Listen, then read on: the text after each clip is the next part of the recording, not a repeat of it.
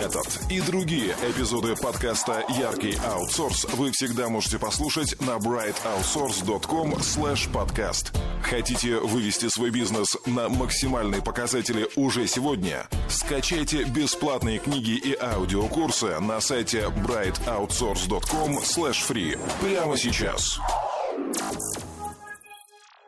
Итак, приветствую. Сегодня мы находимся в гостях э, с компанией Qualium Systems. Systems, да, почти правильно сказал. Э, меня очень уютно уже встретили Дмитрий с Ольгой. Э, значит, и на приветственное слово просто ждем от ребят. Добрый день. Я очень рада, что Паше было уютно. Это очень радует. Добрый вечер. Попытаемся рассказать что-нибудь интересное. Да, у каждого свой, свой часовой пояс. Значит, ну, раз, немножко предисловия, значит, мы знакомы по Харьковскому клубу, и, ну, в общем-то, очень интересные факты я собрал про эту компанию, мы сегодня будем обсуждать. А, будет интересно, в первую очередь, тем, у кого уже есть свои компании, и тем, кто хочет создавать. Итак, хорошо, ребят, ну, наверное, начнем мы с э, поиска скелета в шкафу и обсуждения ваших биографий. В принципе, все это начинается с, э, с э, изучения LinkedIn, который я, естественно, просмотрел.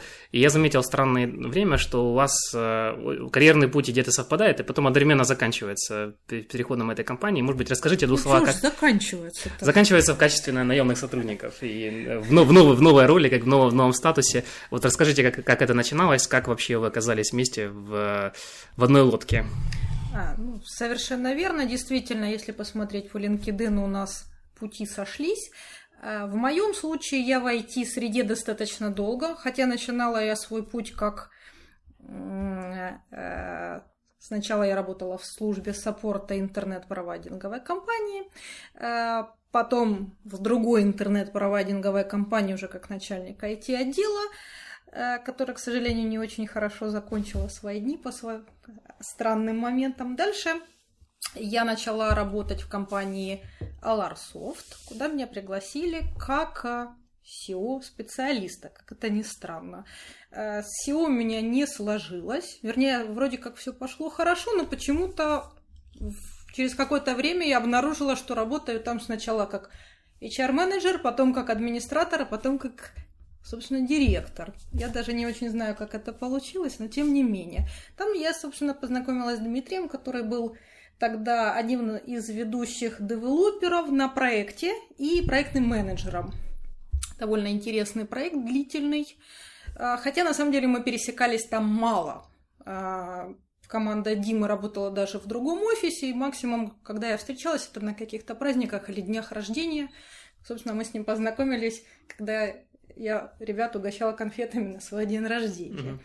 Вот. А дальше и у него у меня карьерный рост пошел из исполнителей в менеджмент, сначала просто менеджмент, потом в топ-менеджмент. У тебя менеджмент, э, менеджмент пошел в рамках э, управления SEO командой и оптимизации нет, или нет? нет или сразу нет, уже был проект? Нет, SEOшником я проработала совсем недолго, я вела пару проектов, один из них был успешный, второй, по-моему, не очень, ну, не суть. И дальше я пошла уже как администратор. То есть я занималась э, обеспечением офиса, я занималась набором персонала, то есть всякими текущими административными вещами. Так как Аларсофт был компания небольшой, это было достаточно давно, в принципе, то, соответственно, администраторы совмещали очень много должностей. Чары, офис-менеджеры. Там, ну, как, как всегда в небольших компаниях. Совершенно верно, совершенно верно. То есть то, что у меня, скажем так, не очень получалось, оно как-то отходило, то, что у меня действительно получалось, то есть то, что связано с коммуникациями, соответственно, все больше обрастало какими-то вещами. Угу. Ну, таким вот образом а, я перешла в именно руководство а, в топ-менеджмент. Угу. А Дмитрий, расскажи свой путь. Э, ну, в общем-то, мой карьерный путь так серьезно начался в компании Alarsoft. Я там был C++ программистом сначала, потом я стал тимлидом на проекте. Так, так стали звезды, наверное. Э, дальше этот проект закончился. Это был долгоиграющий, очень интересный проект, но он закончился, и я э, возглавил, в общем-то, отдел software development. То есть, фактически я был ответственный за техническую часть компании ну, не могу сказать, что это была такая уж огромная зона ответственности. Там компания была до 20 человек. А ты сколько тебе лет было тогда, если не секрет? Мне было тогда 23 года. То есть сразу сетево, да? это, Да. сути? Ну, вот сетево ком- компании из 18 человек. Подожди, так ты реальный человек, который сеньор 23 года или нет? Ну, может, я сеньором и не был. Я не могу сказать, были ли в компании вообще сеньоры, кого считать сеньором. Ну, программировал я неплохо. А в остальном, наверное, я просто как-то умел э, решать какие-то конфликтные моменты и, и уговаривать клиентов. То есть В ты работал, ситуациях. работал с, э, не только как технический исполнитель, но и Да, работал да. На самом деле у меня было очень много работы проектного менеджера, э, очень много работы куратора проектных менеджеров, подстраховки их в тяжелых ситуациях, всего такого прочего. То есть у меня, в принципе, так сказать, у меня было поровну и организационной, и технической работы. То есть вот как-то так получилось. Хорошо. И все-таки в какой момент, э, то есть, помню, я так понял, вы перешли потом еще в другую компанию вместе. Расскажите про это. То есть вы одновременно перешли или друг дружку? А, да? Одновременно практически, потому что тогда у компании Alertsoft сменилось руководство, и поэтому мы И- оттуда ушли. А почему вы вместе приняли решение, вы подружились к тому времени, да? Или... Да, мы уже к тому времени общались, вместе работали, конечно, потому что вот Оля занималась административной, административным управлением очень много, а я техническим, поэтому, понятное дело, нам приходилось взаимодействовать очень плотно. Такой, в общем-то, совсем другой статус, другая ответственность, в частности, финансовая. Вот что, что к тебя к этому вело, и какие у тебя были сомнения, и почему, собственно, выбрал путь вот такого собственника? Ну, на самом деле, я об этом как-то особо не задумывался, куда я пойду в определенный момент, но в акцептике у меня разошлись в определенный момент взгляды с топ-руководством на то, как все должно быть.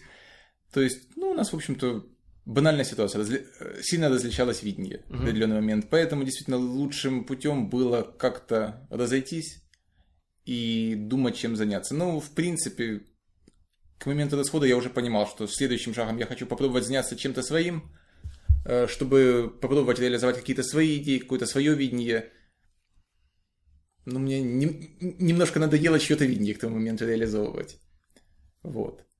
Э, Ну, таким образом мы с Ольгой организовали Qualium Systems.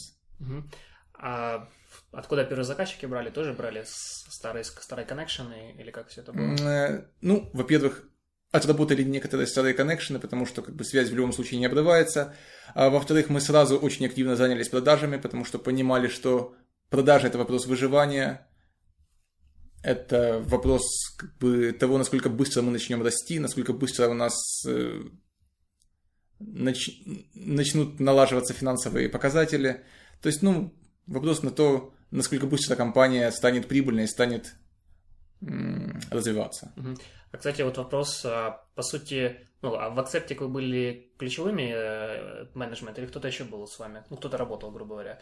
То есть, э, ну, мой вопрос вот в чем, что когда вы создали свою новую компанию, а, ну, было ли для вас что-то принципиально новое? Или вы все, все, все уже опробовали и получили навыки первичные в предыдущей компании в Acceptic?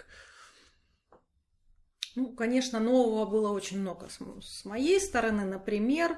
Было очень много нового в том плане, что я понимала, что решения, которые я принимаю, теперь уже исключительно мои. Вот, мне нужно очень четко рассчитывать, что я собираюсь делать, потому что теперь свалить это на шефа ни, ни в коем случае нельзя. Но с другой стороны, обратная сторона, мне не нужно кого-то убеждать в том, что это правильно, это неправильно. То есть, если это правильно, то я могу это делать. Не нужно уговаривать, убеждать или еще что-то делать. А, Да, конечно, предыдущая работа очень много дала опыта. Действительно. Но хочу сказать, что более серьезный опыт я, конечно, наработала эм, до этого. Опыт коммуникации, очень, вот, саппорт очень здорово нервы тренирует. И очень много опыта я наработала уже здесь. Потому что здесь решения принимались уже с расчетом, что за мной уже никого нет, меня никто не прикроет, что мы делаем, так нам это это бьется. То есть просчитывать э, риски я научилась здесь сама. Конечно же, э, я думаю, что по-другому просто это сделать нельзя. Как бы на какой ты ключевой фиг... э, позиции не стоишь, если у тебя есть э, владелец, шеф, кто-то, все равно ты подспудно думаешь, ну, там еще же кто-то есть. ничего страшного. А здесь все. Я ошибусь, люди будут без зарплаты. Я ошибусь, клиент будет недоволен. Я ошибусь, будет плохая репутация. И это, конечно, очень здорово. Здорово организовывает. Вполне возможно, что, будучи ключевой фигурой в какой-то очень большой компании, корпорации, может быть то же самое. Ну, опять же, украинский аутсорсинг маленький, поэтому здесь развивается все очень быстро и нарабатывается на собственном опыте. Экспертиза. А, хорошо, ребята, тут вопрос, ну, тоже, наверное, к Дмитрию. А вот, э, на твой взгляд, э, э, какие Можешь ли ты выделить преимущества недостатки работы в партнерстве? То есть я знаю, есть некоторые компании, когда работают только один владелец, ну, как я, в принципе, то есть, ну, да, я советую с вами топ-менеджментом, mm-hmm. но понятно, что ну, последнее слово, в общем-то, за мной. А, ну, наверное, есть преимущество, что не нужно спорить, то есть всегда могу сказать и так далее. А вот, ну, на ваш взгляд, э, какие преимущества, недостатки э, партнерства? А, ну, на мой взгляд, партнерство – это в основном преимущество. Ну, если это успешное партнерство, если это хорошо подобранные партнеры. А, потому что, в первую очередь, это наличие альтернативного мнения. Потому что, когда человек управляет чем-то один, он может заблуждаться ну, самым нелепым образом, и нет никого, кто может ему указать на эту ошибку. То есть нету того равного, кто посмотрит и скажет, ну, ты же ерунду делаешь. А можешь привести примеры вот из э, последние года два, когда было такое, что вот тебя Оля поправляла или ты Олю? А, ну, я пример сходу вспомнить не могу, это происходит на самом деле довольно часто. То есть это происходит очень часто. Ну, на самом деле все большие проблемы складываются из множества маленьких мелочей. Вот когда этих маленьких мелочей накапливается слишком много, все становится плохо. Угу. Поэтому на самом деле э, поправлять можно довольно часто и в довольно мелких и, казалось бы, незначительных вопросов, которые на самом деле очень значительные. А как вы, вы как-то обговаривали а, ну, обговаривали вы заранее роли, которые у вас, а, зоны ответственности, и если, ну, и независимо от этого, все-таки как, как сейчас вашей компании они распределены? Обговаривать, в общем-то, было нечего, было совершенно понятно, кто чем будет заниматься. Было понятно, что я буду заниматься административной частью, потому что я, даже несмотря на то, что у меня достаточно неплохой технический бэкграунд, он немножко не релевантный, и было понятно, что техдиром я быть не могу проектным менеджером я быть не смогу. То есть я могу быть проектным менеджером, но на проектах, в общем-то, административного плана. И было понятно, что Дима не сможет заниматься ни административной частью, ни коммуникацией, ни чем-то подобным. Во-первых, как бывший программист, он делает это хуже, чем я. Во-вторых, у меня все-таки опыта болтовни намного больше, общения с людьми намного больше. Вот, тем более, так как почти во всех этих компаниях предыдущих все-таки я еще как HR была, поэтому я очень много общалась, и мне это явно было бы лучше. То есть обсуждать было нечего, было все понятно, просто тратить время на обсуждение э, с известным результатом, ну зачем? И, в общем-то, ничего глобально не изменилось, как бы эти роли нарастились еще чем-то дополнительным, но а, в основном администрация моя, Техническая часть Дина. А продажи, вот, закрытие топ, э, топ клиентов, то есть я понимаю, у вас там, вот, смотрю, есть отдел sales, а, да. а, в принципе, то есть с клиентами ты тоже общаешься или нет? А, самое интересное, что мне никогда с клиентами общаться не хотелось, скажу честно, но как ни странно, в этом году так получилось, что вообще с клиентами общаюсь я, но я стараюсь общаться по каким вопросам, то есть некого сотрудничества, да, то есть не просто вы даете нам на разработку вот такой вот проектик маленький, а то есть либо пилотный проект с последующим э, долгосрочным сотрудничеством, либо как провайдер и субпровайдер и так далее. Сейчас мне уже приходится сейчас у меня просто немного больше времени. У меня есть э, отдел HR, который с меня снял очень много нагрузки. Огромное им спасибо девочкам. Вот, и этим я уже Можешь, занимаюсь. Можешь передать привет, если они тебя слышат. Ну, еще нет, ну, может быть. Так что передаю.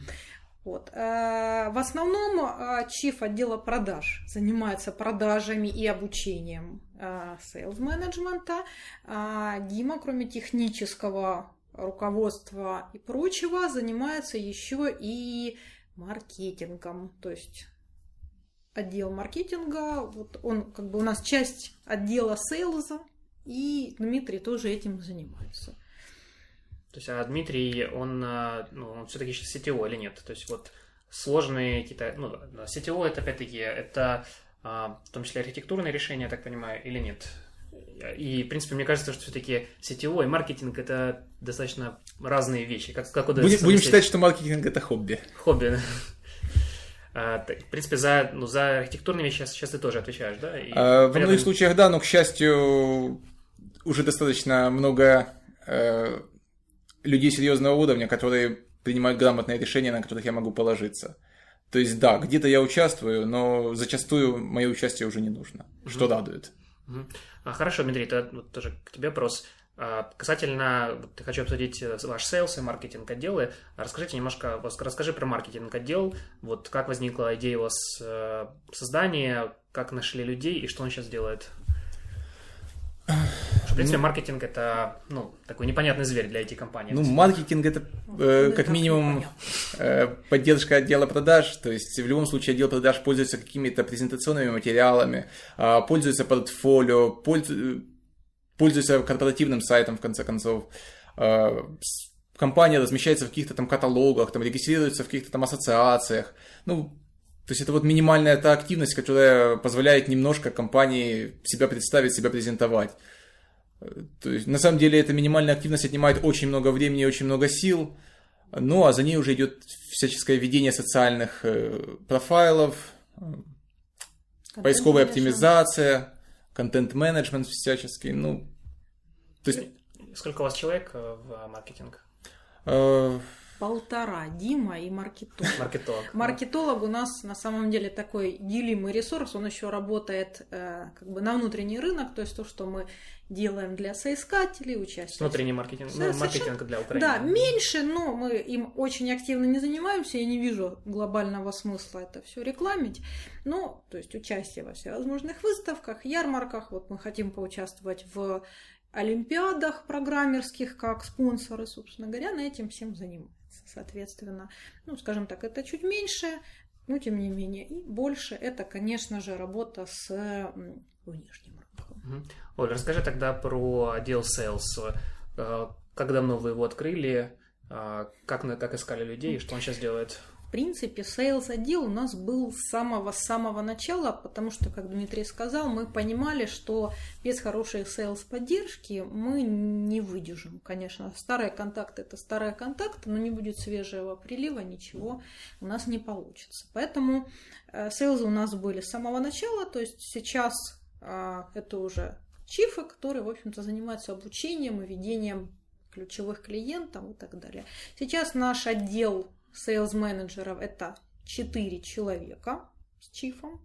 Соответственно, набирали мы сложно, очень сложно, потому что у нас было некое представление о том, что из себя представляет sales-менеджер, и подобрать похожих людей это было действительно долго. То есть у нас был ряд требований, это определенный технический уровень, это э, навыки коммуникативные, это опыт продаж услуг, это понимание ВЭД, и это хороший разговорный английский язык. Казалось бы, не так уже много, но совпадает далеко не всегда. Поэтому Скажи, перебирали очень много как, людей. Как, как одновременно может быть технический уровень и опыт продаж? Это а, программист, который... Совершенно нет. Нет, нет. Почему обязательно программист? Это может быть sales, который продавал готовые решения, например. Человек, который работал, например, с Битриксом, с 1С, или он уже продавал аутсорсинговые услуги какие-то, или продукты какие-то, а, или там helpdesk какой-нибудь. То есть понимание хотя бы примерно, что он продает. Дальше мы, конечно же, учим. Обязательно учим, разбираемся, пытаемся, чтобы люди понимали. Но если человек не понимает, что он продает, у него ничего не выйдет к сожалению. Угу. А что они, вот, э, сколько у вас отделов, сколько людей в этом отделе? Четыре. Четыре, вот что они делают ежедневно? А, ежедневно они, э, мы работаем по прямым контактам по тендерным площадкам, то есть они покрывают определенное количество, и какую-то часть времени у них уже сейчас идет переписка с потенциальными клиентами, обработка каких-то запросов. Ну, мы же прекрасно понимаем все, что из 10 запросов, если один отработает, это очень хорошо. Поэтому это очень пер... хорошо. 10, да, это 10%. очень хорошо. Переработать весь этот поток, который идет, это время и нервы. Поэтому... А какую-то систему используете для CRM? Э, внутренняя CRM, которая просто позволяет отслеживать, э, чтобы никто не перехлестывался, и ввести клиента какая-то о Это нем Google, информация. Google Doc или сами сделали? А, Самопис. Самопис. Самопис. Такое очень легенькое, не, не было смысла наворачивать что-то сложное, просто чтобы ребятам было удобно, они потом не путались в куче доков, в куче Google доков и так далее. Хотя сейчас уже задумываемся о переходе на какой-то более зрелый, более специализированный продукт. Ну, сейчас занимаемся подбором такого продукта. Ага, ресерчем. Хорошо, Оль, еще вот к тебе вопрос. Э, Смотри, вот э, получается, ты в, ну, у тебя нету так называемый IT-бэкграунд, то есть ты не программировал никогда у тебя? Или было дело? Ну, профессионально нет. Просто Професс- професс- сделал Hello World на PHP или... Нет, почему? Где-то в интернете, может быть, до сих пор валяется мною сверстанная страница. Вот. Э, Нет. Именно программерского бэкграунда у меня действительно нет. У меня антишный бэкграунд, то есть я работала в службе поддержки, э, я умею растягивать сети и обжимать витую пару. Мгм. Вот. Ну, нас- насколько это может понадобиться на, на должности SEO, Слава богу, что уже не не, не надо. так часто. Смотри, вот у многих э, начинающих, особенно в э, владельцев компании или те люди, которые не из IT, но вот они слышат, что у нас IT растет как на дрожжах и так далее. А вот они очень переживают, что вот как это я не был программистом, но вот твой кейс подтверждает, что все-таки это возможно. А вот как ты думаешь, что, ну, благодаря чему ты все-таки, ну, как бы можешь с этим работать, и, то есть, это то, э, если бы, допустим, ну, такой, может, неприличный вопрос, если бы ты не встретилась с Дмитрием, вот, э, вот возможно ли самому вести компании без э, IT-бэкграунда? Сложный вопрос, так как я не пробовала. А, Скорее всего, я бы искала себе партнера, опять же, технически грамотного, либо я делала бы IT-компанию в той среде, которую я знаю. То есть, может быть, это был бы саппорт или еще что-то, в чем я разбираюсь. Вот, на данный момент, конечно же, мне довольно просто, потому что техническая помощь у меня всегда есть. А, Не знаю, насколько бы это получилось одному человеку. Я думаю, это было бы сложнее, пришлось бы очень быстро искать кого-то или техдира, или а, партнера, напарника, который смог бы помочь. Потому что первые проекты обычно всегда ведет чиф. Вот, я бы их свести, конечно же, не смогла. Естественно, я бы не смогла даже найти людей. Ну, когда я начинала, да, сейчас я могу довольно неплохо вести эм, собеседование людей, в общем-то, э, с техническими моментами и прочим. Но это сейчас, это уже сколько лет опыта. Тогда, наверное, нет. Скорее нет. А еще у вас есть HR-департмент, да? То есть есть... А, ну, сотрудник. HR-департмент состоит тоже из полутора человек, из половины меня, я еще немножечко помогаю, и вот девушки, которые, А смотри, честно, сколько у вас всего сотрудников? 50 50. плюс-минус, потому что мы кого-то уволили, Понял. кого-то набрали. А, ну, смотри, вот меня тоже интересует вопрос, особенно для небольшой компании. А, вот, а, и, ну, 50, в принципе, это уже солидная цифра, но а, что этот человек постоянно делает? Я имею в виду, что неужели вы все время ищете сотрудников? На самом деле это вот очень интересный момент, который часто э, задают. Я могу сейчас начать разглагольствовать, вы меня по рукам видите, Мгм. конечно же. HR и рекрутер это две большие разницы. Как А, говорят, рекру- у нас... а рекрутер у вас есть? Или это Вот. один и тот человек? Сейчас это один и тот же человек, я не вижу смысла делить на двоих. Рекрутер это человек, который ищет людей и приводит их на собеседование, на самом деле. HR у меня занимается очень много вещей, кроме этого. А, На самом деле рекру- рекрутинг у, него, у нее занимает ну, часть дня, скажем так, больше, если вот тут, например, у нас открыто много позиций горящих, нужно очень много обрабатывать. Даже я тогда начинаю перехватывать, помогать. В принципе, она занимается еще кучей вещей. Она занимается тем, что помогает освоиться новичкам. Она а, ведет карьерные листы наших сотрудников, помогая им расти. То есть она следит за тем, чтобы они развивались, посещали английский язык. Она занимается тем, что ищет им какие-то а, мероприятия, которые они могут посетить, и айтишные, не айтишные, им ищет, так предлагает что-то. А ведет э, блог корпоративный, выкладывает туда фотографии, занимается вместе с офис-менеджером организацией всевозможных там, вечеринок. Например, мы делаем такую вещь, у нас есть тематические завтраки по четвергам. Э, Раньше они были просто там кофе с булочками, а сейчас мы делаем их тематичными. То есть, например, когда выходит новый сотрудник, ему есть что-то интересное рассказать, он его может провести. Например, последний раз мы брали молодого человека, который жил три года в Германии, он нам рассказывал, как завтракают в Германии или как завтракают в Англии. А, такие, вот такие завтрак, вот вещи. Да, я читал у вас в блоге, это как, вы назначаете на какое-то время утром, все, все а, приходят? Ну, приходят те, кто хочет. Приходят да. у нас, мы никогда никого не заставляем. Ну, работать я, заставляете. Я заставляю работать и ходить на английский. Mm-hmm. Вот, вот это я заставляю. Вот, очень сильно заставляю, ругаюсь всячески, а все остальное я не заставляю. Но на самом деле приходят с удовольствием, потому что, во-первых, а, это вкусно, б, это интересно. Вкусно вы что-то готовите? Да, мы, мы делаем, ну, если это тематично, мы что-то делаем, или кто-то из ребят, кто знает, он готовит, или мы покупаем что-то. Соответственно, что-то интересное происходит. Всяком случае, теперь у нас людей все больше и больше. Последний раз, по-моему, забита была вся кухня, и не все даже как-то сесть смогли.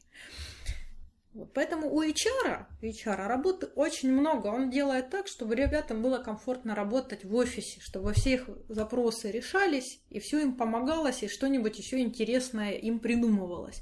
Рекрутер это все-таки немножко другое. Да, у нас это один человек, нет смысла сажать. И рекрутеру не будет столько работать, целый день он работать не будет. Я давеча сейчас не общаюсь, говорю, тебе помощь нужна? Он говорит, да нет, не надо. Угу. Это совсем разные вещи. И вот у нас не рекрутер, у нас HR-менеджер. Угу, окей. А, смотри, Оля, еще вот я смотрел по там, твоя зона ответственности в компании, написано General Strategy, а, Contract Negotiations, Team Building, Social Policy, Budget Analysis, как-то так по-английски это звучит. А, смотри, касательно social policy, team building, social policy, что здесь имеется в виду?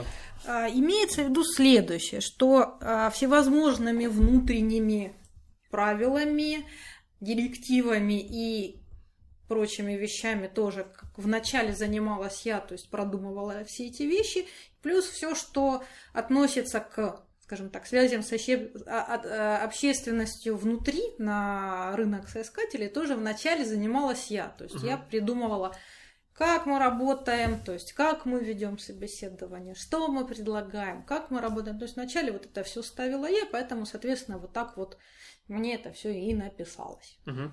А смотрите, вот тоже вопрос к вам обоим. Как вы считаете вообще э, владельцу компании, ну вот, владелец компании и стратегия? То есть э, есть, э, грубо говоря, две противоположные мысли на этот счет. Одни говорят, что там, нужно жить сегодня и просто делать свою работу хорошо, и компания будет развиваться. Некоторые говорят, что нужно прописывать, ну, как там, не знаю, в моем представлении немцы, британцы прописывать стратегию на 20 лет вперед, а, потом так, тактику и так далее. Вот вообще стоит ли время уделять э, стратегическому планированию, или все это такое, это пере, пере а, ну, или мы портим бумагу и воздух? Ну, я считаю, что однозначно стоит. Может быть, конечно, не на 20 лет, но на какой-то разумный период. Потому что можно а, каждый день хорошо делать неправильные вещи, которые даже при замечательном исполнении приведут к неправильному результату. Но у вас есть стратегия, да, хотя бы на, на 5 лет или нет? На 5 лет где-то прописано, многовато. То есть мы писали себе, скажем так, мы пишем ее обычно на год.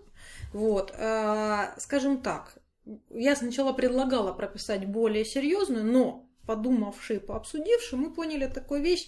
Рынок IT очень здорово меняется, очень быстро. Наша стратегия, скорее всего, будет видоизменяться, и через два года она может быть настолько другой, что мы даже не поймем, что мы писали начали. Поэтому мы поняли, что мы как бы должны видеть общую некую цель, которую мы себе поставили. Вот, и делать некий э, как бы, такой себе стек того, что мы должны сделать, чему мы должны стремиться каким-то образом. А какая, какая сейчас у вас цель? Э, цель у нас э, вот такая. Э, во-первых, ну, опять же, у нас целей несколько. Первая цель, она направлена на общую работу компании. И вторая цель – это то, что мы как бы внутри, это все. То есть мне, конечно, проще рассказать о том, что внутри, потому что это больше... В смысле, внутри?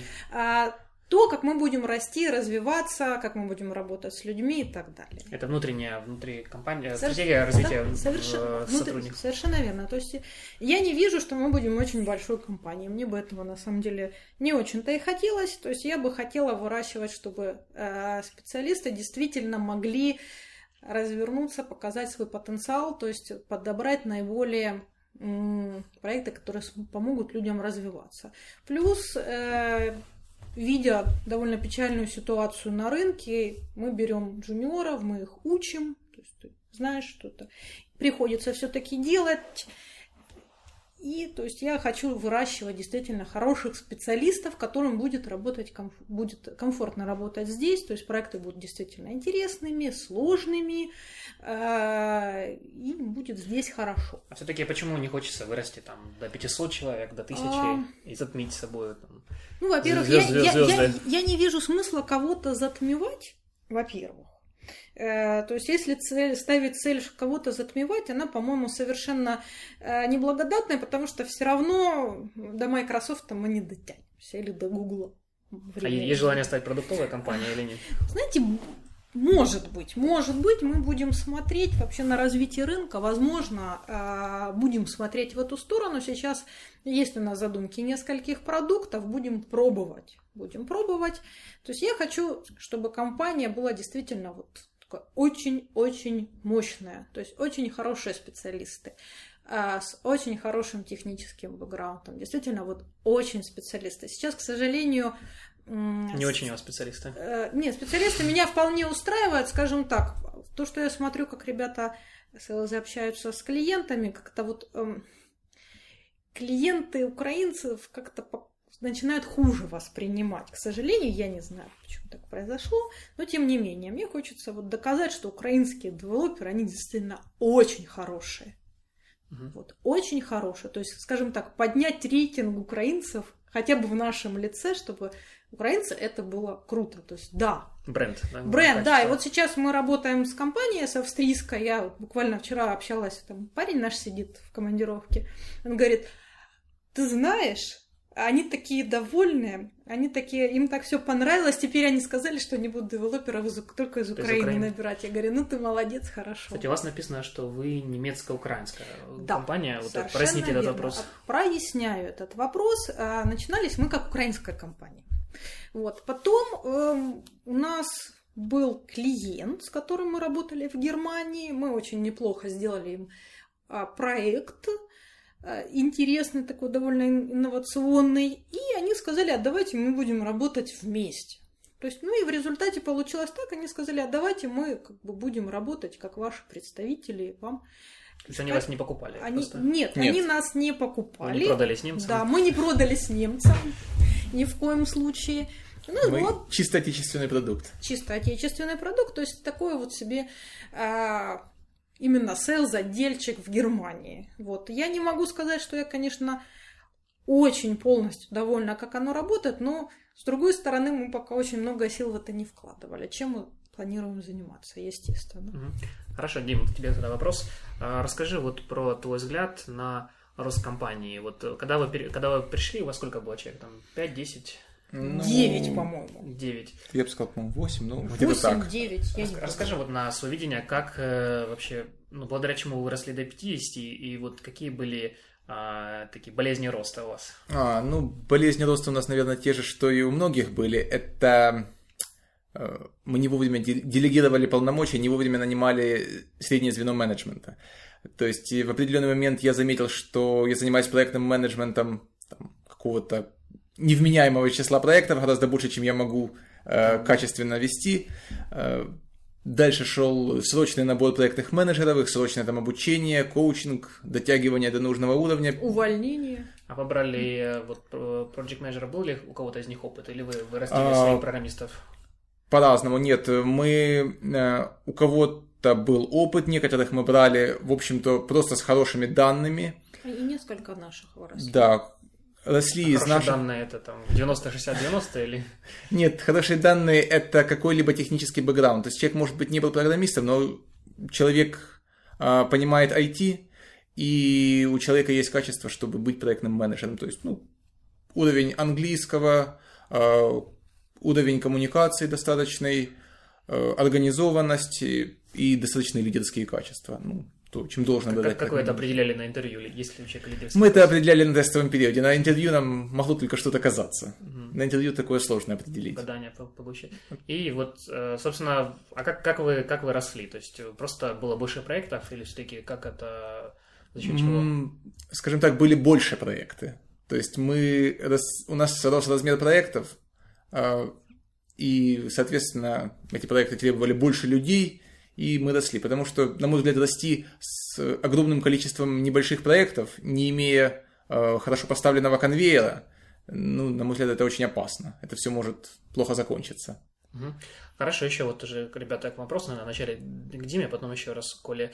А, касательно роста а, компаний, там, скажем, с 5, даже 10, 20 человек, вот, как моя компания, ну, у меня там около 25, э, то сталкиваешься с тем, что ты, когда нанимаешь сотрудников, ну вот, пожалуй, кроме проект менеджеров все-таки я, например, не очень люблю вести проекты, наверное, не знаю, Оля, может, тоже не очень, не очень нравится это все дело. Это, э, да, совсем поддерживаю. Вот, э, к проект менеджерам у меня, пожалуй, нету таких вопросов. Наверное, нашел таких людей. Но по всем другим, э, там, по sales, по маркетингу и по HR, и особенно по sales, э, все равно все равно владелец компании все равно это будет делать э, лучше, хотя потому что он все время, ну, на мой взгляд, потому что он все равно знает ситуацию, и он чувствует, что это ее, и он все равно будет некий запал. Поэтому я замечал по своим сотрудникам, что ты берешь его, у него там 2-3 месяца есть какая-то инициативность, вот, особенно это касается, касается маркетинга, ну, на sales во вторую очередь, а, а потом он как бы сходит на нет, и он делает все рутинно, то есть нету некой инициативности, креативности. Вот э, как, как вы это, сталкивались вы это со своими сотрудниками? Если да, то как вы решали вот вопрос э, запала и креативности у этих Ну, я скажу, что с сейлзами этот вопрос, конечно, стоит довольно остро, э, и, к сожалению, сейлза, потерявшего запал, ну, зажечь снова, наверное, ну, нам не удавалось никогда. То есть нам приходилось просто расставаться.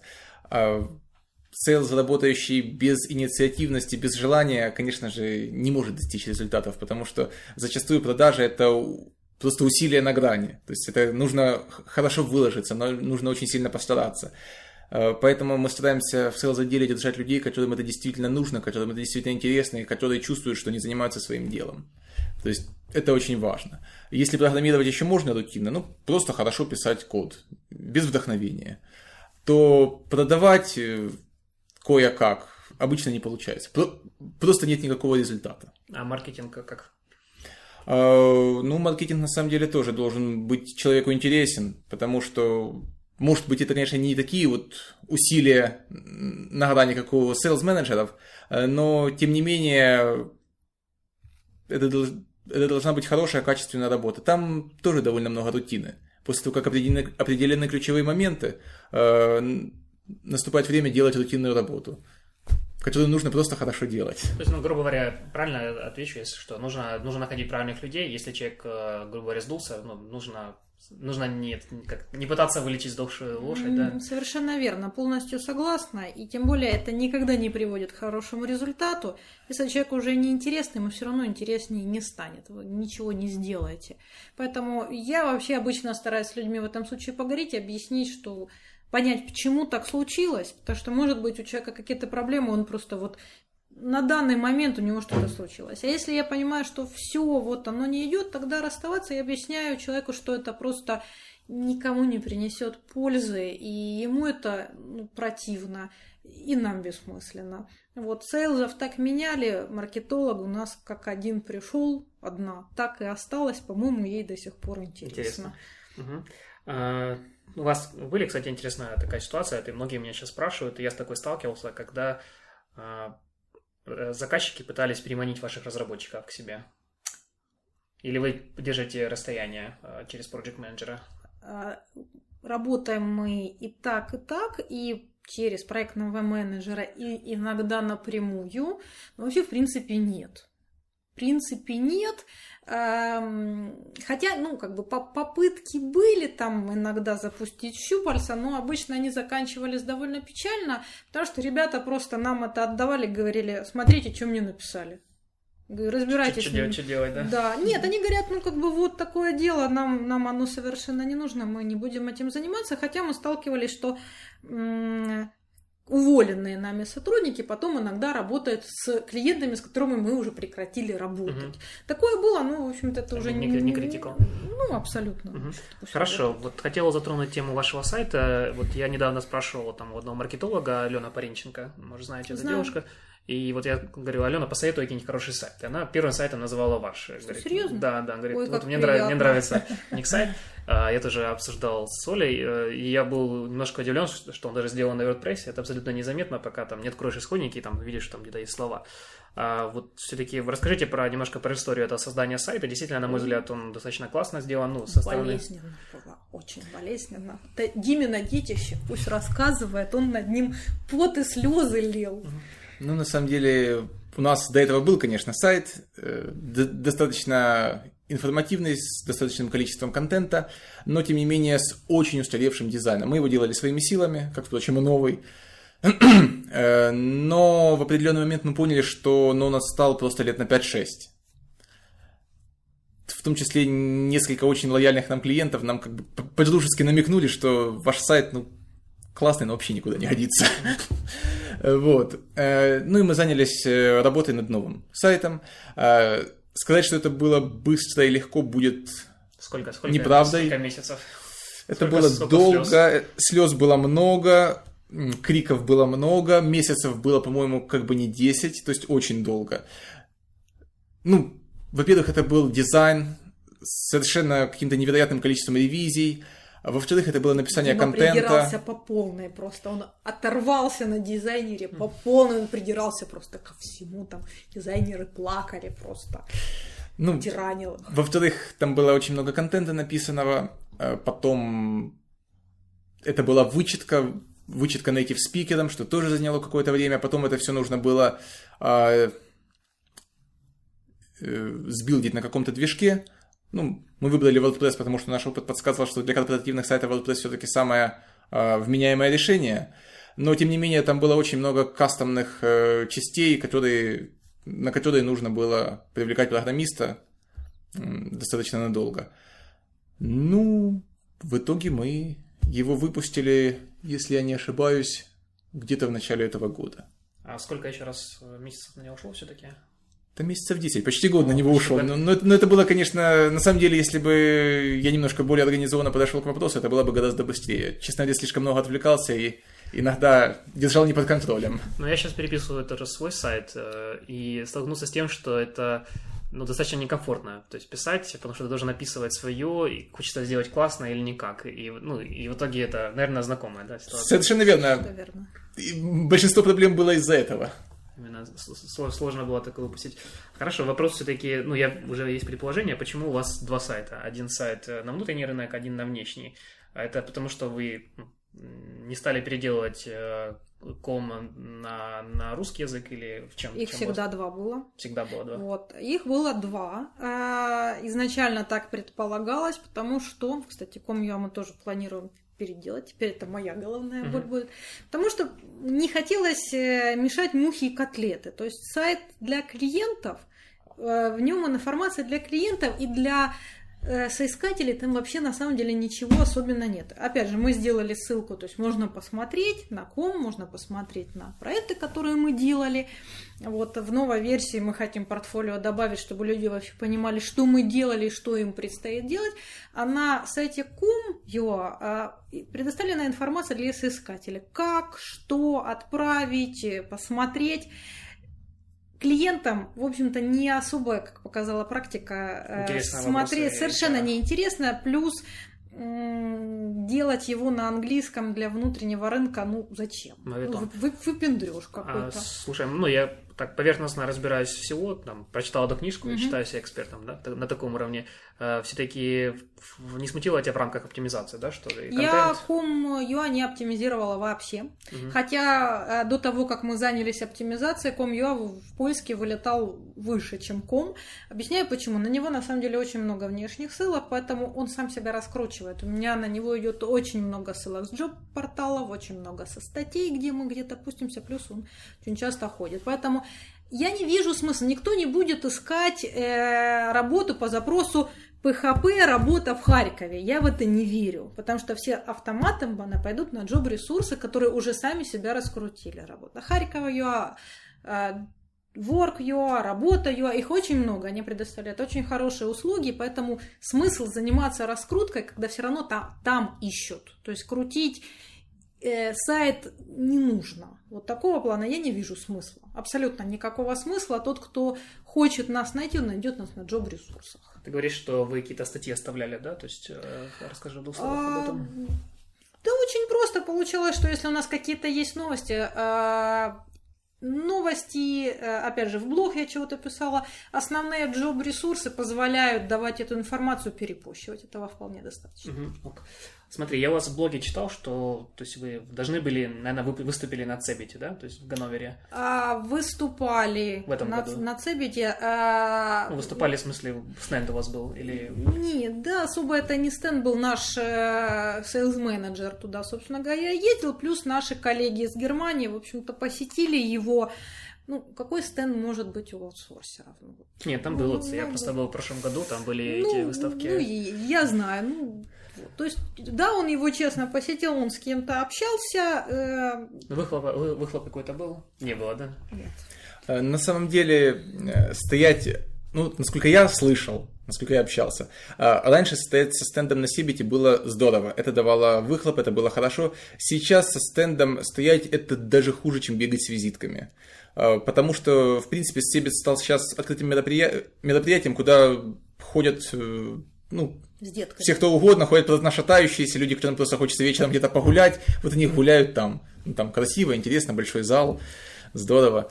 Э, вот, на самом деле там сейчас стало очень сложно наладить какие-то деловые связи, поэтому, в принципе, ну, я не уверен, что мы туда еще поедем. А вот что нашим немецким партнерам ну, просто захочется туда съездить, им недалеко. С, с детьми. Да. А, хорошо. А еще я видел у вас там, то есть это просто в рамках оптимизации вы тоже выставляли на SlideShare, у вас там есть такая презентация, это было. Да. Кстати, она что дает или нет? В основном для того, чтобы ребятам э, ребятам, клиентам это показать, довольно просто оттуда Ссылку показывать. сразу, да? Ссылку сразу, потому что вот эта здоровая презентация там через фильтр не прошла, оно куда-то загрузил, у него нечем открыть или еще что-нибудь такое. Это очень удобно. Ну, я не знаю, какой это дало результат, но мы просто клиентам показывали, когда с ними уже был, э, в общем-то, какой-то коннект, поэтому, ну, видимо, как-то помогает. Презентация, это удобство. презентация тоже, она больно рождалась или нет? Легче, намного легче как-то. Оно полегче потом Меньше- пошло. меньше- меньше. Первые в самом начале было, конечно, тяжеловато, а потом э, нар- Р- нормально разработка. пошло, конечно. Так, еще я смотрел, у вас достаточно хорошо прокачанные профайлы Elansa Desk, то есть, я так понимаю, это два основных источника, ну, Ну да, мы там очень много работали. Активно занимаемся. активно занимаетесь. А все-таки, вот на ваш взгляд, есть ли какое-то отличие принципиальное между ними, а вот по типу заказчиков? Интересно ваше мнение. Ну, в принципе, в принципе, хорошие заказчики приходят из Еланса и Содеска, но по нашему опыту Еланс все-таки посолиднее. То есть там он, он все-таки является, наверное, лидером в этой вот, в тендерных площадках. Э, И там больше ищут компании. Вот если на Одеске очень часто ищут э, Индивидуал. инди- индивидуальных исполнителей, то на Елансе это в основном тех, кто ищет компании. Вот это основное различие. Соответственно, там обычно больше бюджеты, интереснее проекты. Ну, может, пару рекомендаций о том, как, как все-таки на Илансе или на Деске находить хорошие заказы. Ну, Ну, Искать совершенно верно. Ищите и найдете. Э, Не лениться прокачивать профайл, потому что это очень важно. прокачивать это, тесты проходить. А, Во-первых, проходить тесты. Во-вторых, не полениться его хорошо заполнить, выложить портфолио. Э, Не бояться у клиента референс попросить. Да, со- совершенно верно. Выложить референсы. А, ну, и, наверное, поначалу понимать, что очень крупные проекты э, без э, истории взять не получится. То есть поначалу придется довольствоваться чем-то небольшим, э, чтобы получить какую-то историю. А тогда уже с ней будет все намного проще. Хорошо, я еще смотрел, что вы вроде принимаете участие в Ukraine HT Initiative, да, то есть в хай-тек инициативе. Можете немножко рассказать, что это такое? Там это? рассказывать нечего, нас туда пригласили, мы туда вступили, на этом все закончилось. Мгм. Я, я так и не поняла, зачем мы туда... Что это, что это было? Что это было? Нет, нам, нас, нас пригласили, сказали, что смотрите, как очень здорово, мы будем там продвигать, мы будем лоббировать что-то. Ну и все, в общем-то. На этом все закончилось. Я так и не поняла, эта ассоциация жива или нет, но только галочка их стоит. Поэтому я от них ничего особо интересного не видела. Мгм. откровенно Кстати, тоже вот вопрос. Вот э, вы достаточно активно принимаете участие вот в Харьковском, да, нашем таком неформальном клубе. Вот все-таки, что это, что-то вам дало, не дало? Вот я, э, особенно, я помню, как Оля там помогала к нам в обустройстве этого стола на наш шашлык. Было очень приятно. А, ну, что дает? Ну, в любом случае, мое личное мнение, что как бы в пятером и отца бить легче, когда все-таки есть какие-то контакты между провайдерами, особенно примерно одного уровня, это в любом случае пойдет только на пользу. В любом случае только на пользу. Мне очень понравилось а, предложение, то есть завязывать некие контакты, передавать проекты что мы, в общем-то, даже уже и делаем. Это действительно отличная идея. То есть не перегрызать друг другу глотку за проекты, за людей, а просто действительно как бы цивильно работать. И плюс, ну, все-таки, когда вот в своем варишься, даже вот мы вдвоем, все равно вот оно замкнуто. А так, если общаться, то есть свежая мысль, свежая кровь, то есть дает какие-то толчки для, для идей кого-то. Буквально там кто-то пару слов сказал вообще оторванных у нас, о, а можно туда развернуть, а туда развернуть, а договориться, а тут что-то придумать. То есть э, такая вот все время информация движется, я считаю, это очень важно, особенно в нашей среде, и э, это очень здорово, что это растет. Я считаю, что это вырастет до чего-то действительно очень интересного, очень полезного. Что-то реального, да?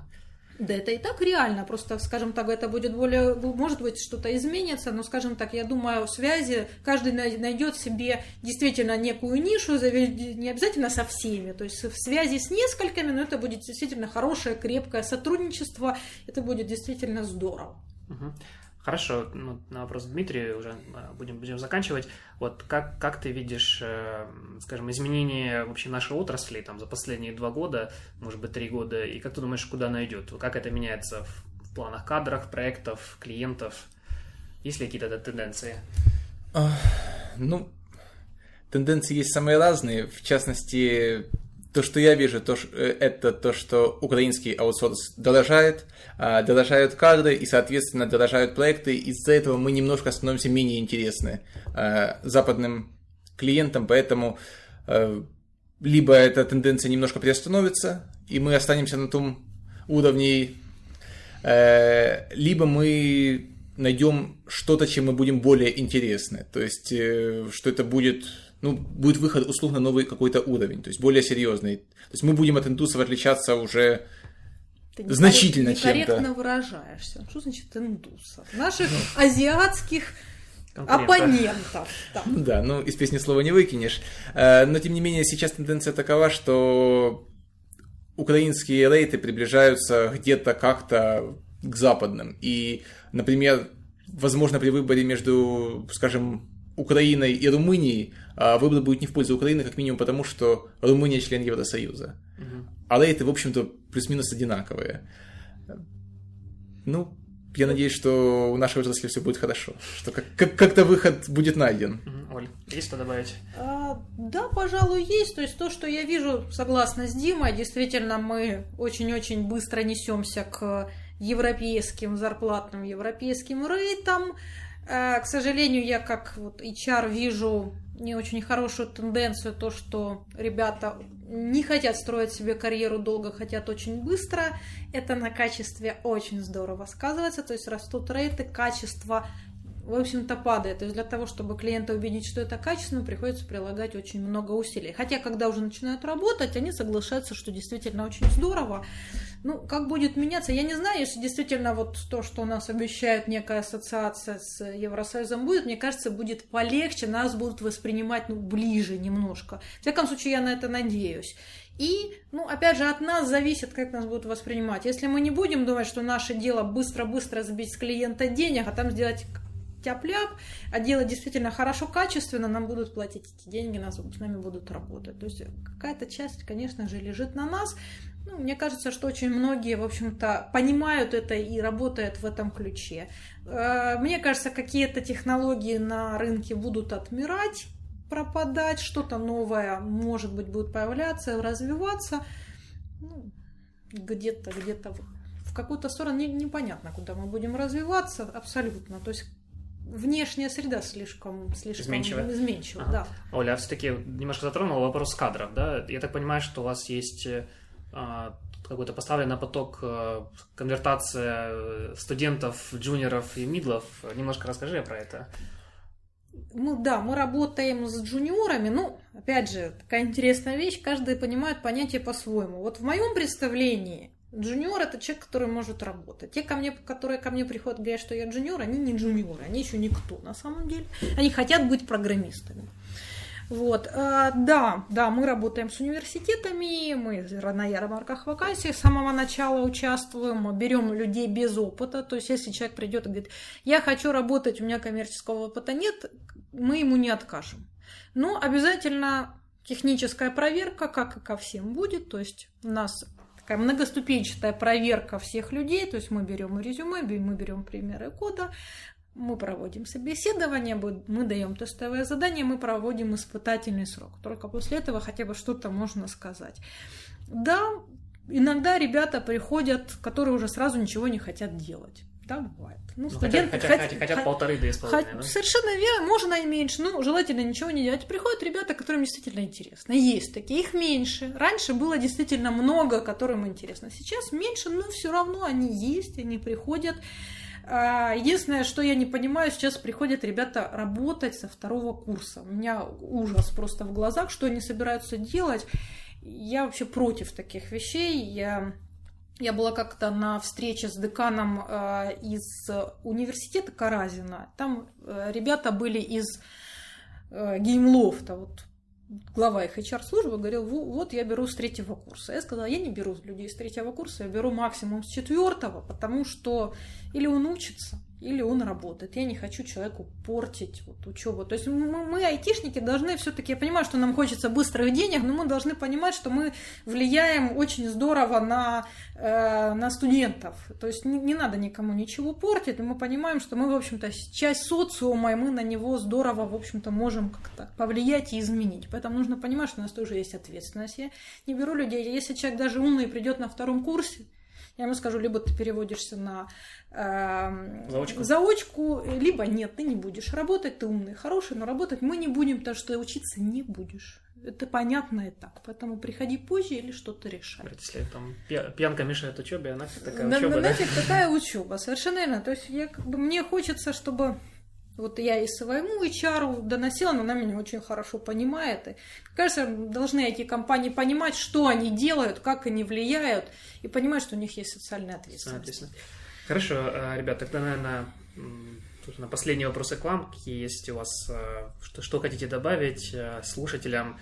Может, какие-то пожелания тем ребятам, которые либо стартуют компании, либо которые тоже, как и вы, ваши коллеги, выращивают, а, растут аутсорс в нашем Украине. Давай, Оля, ты первая. Удачи и давайте жить дружно. Не воевать. Хорошо, Дим.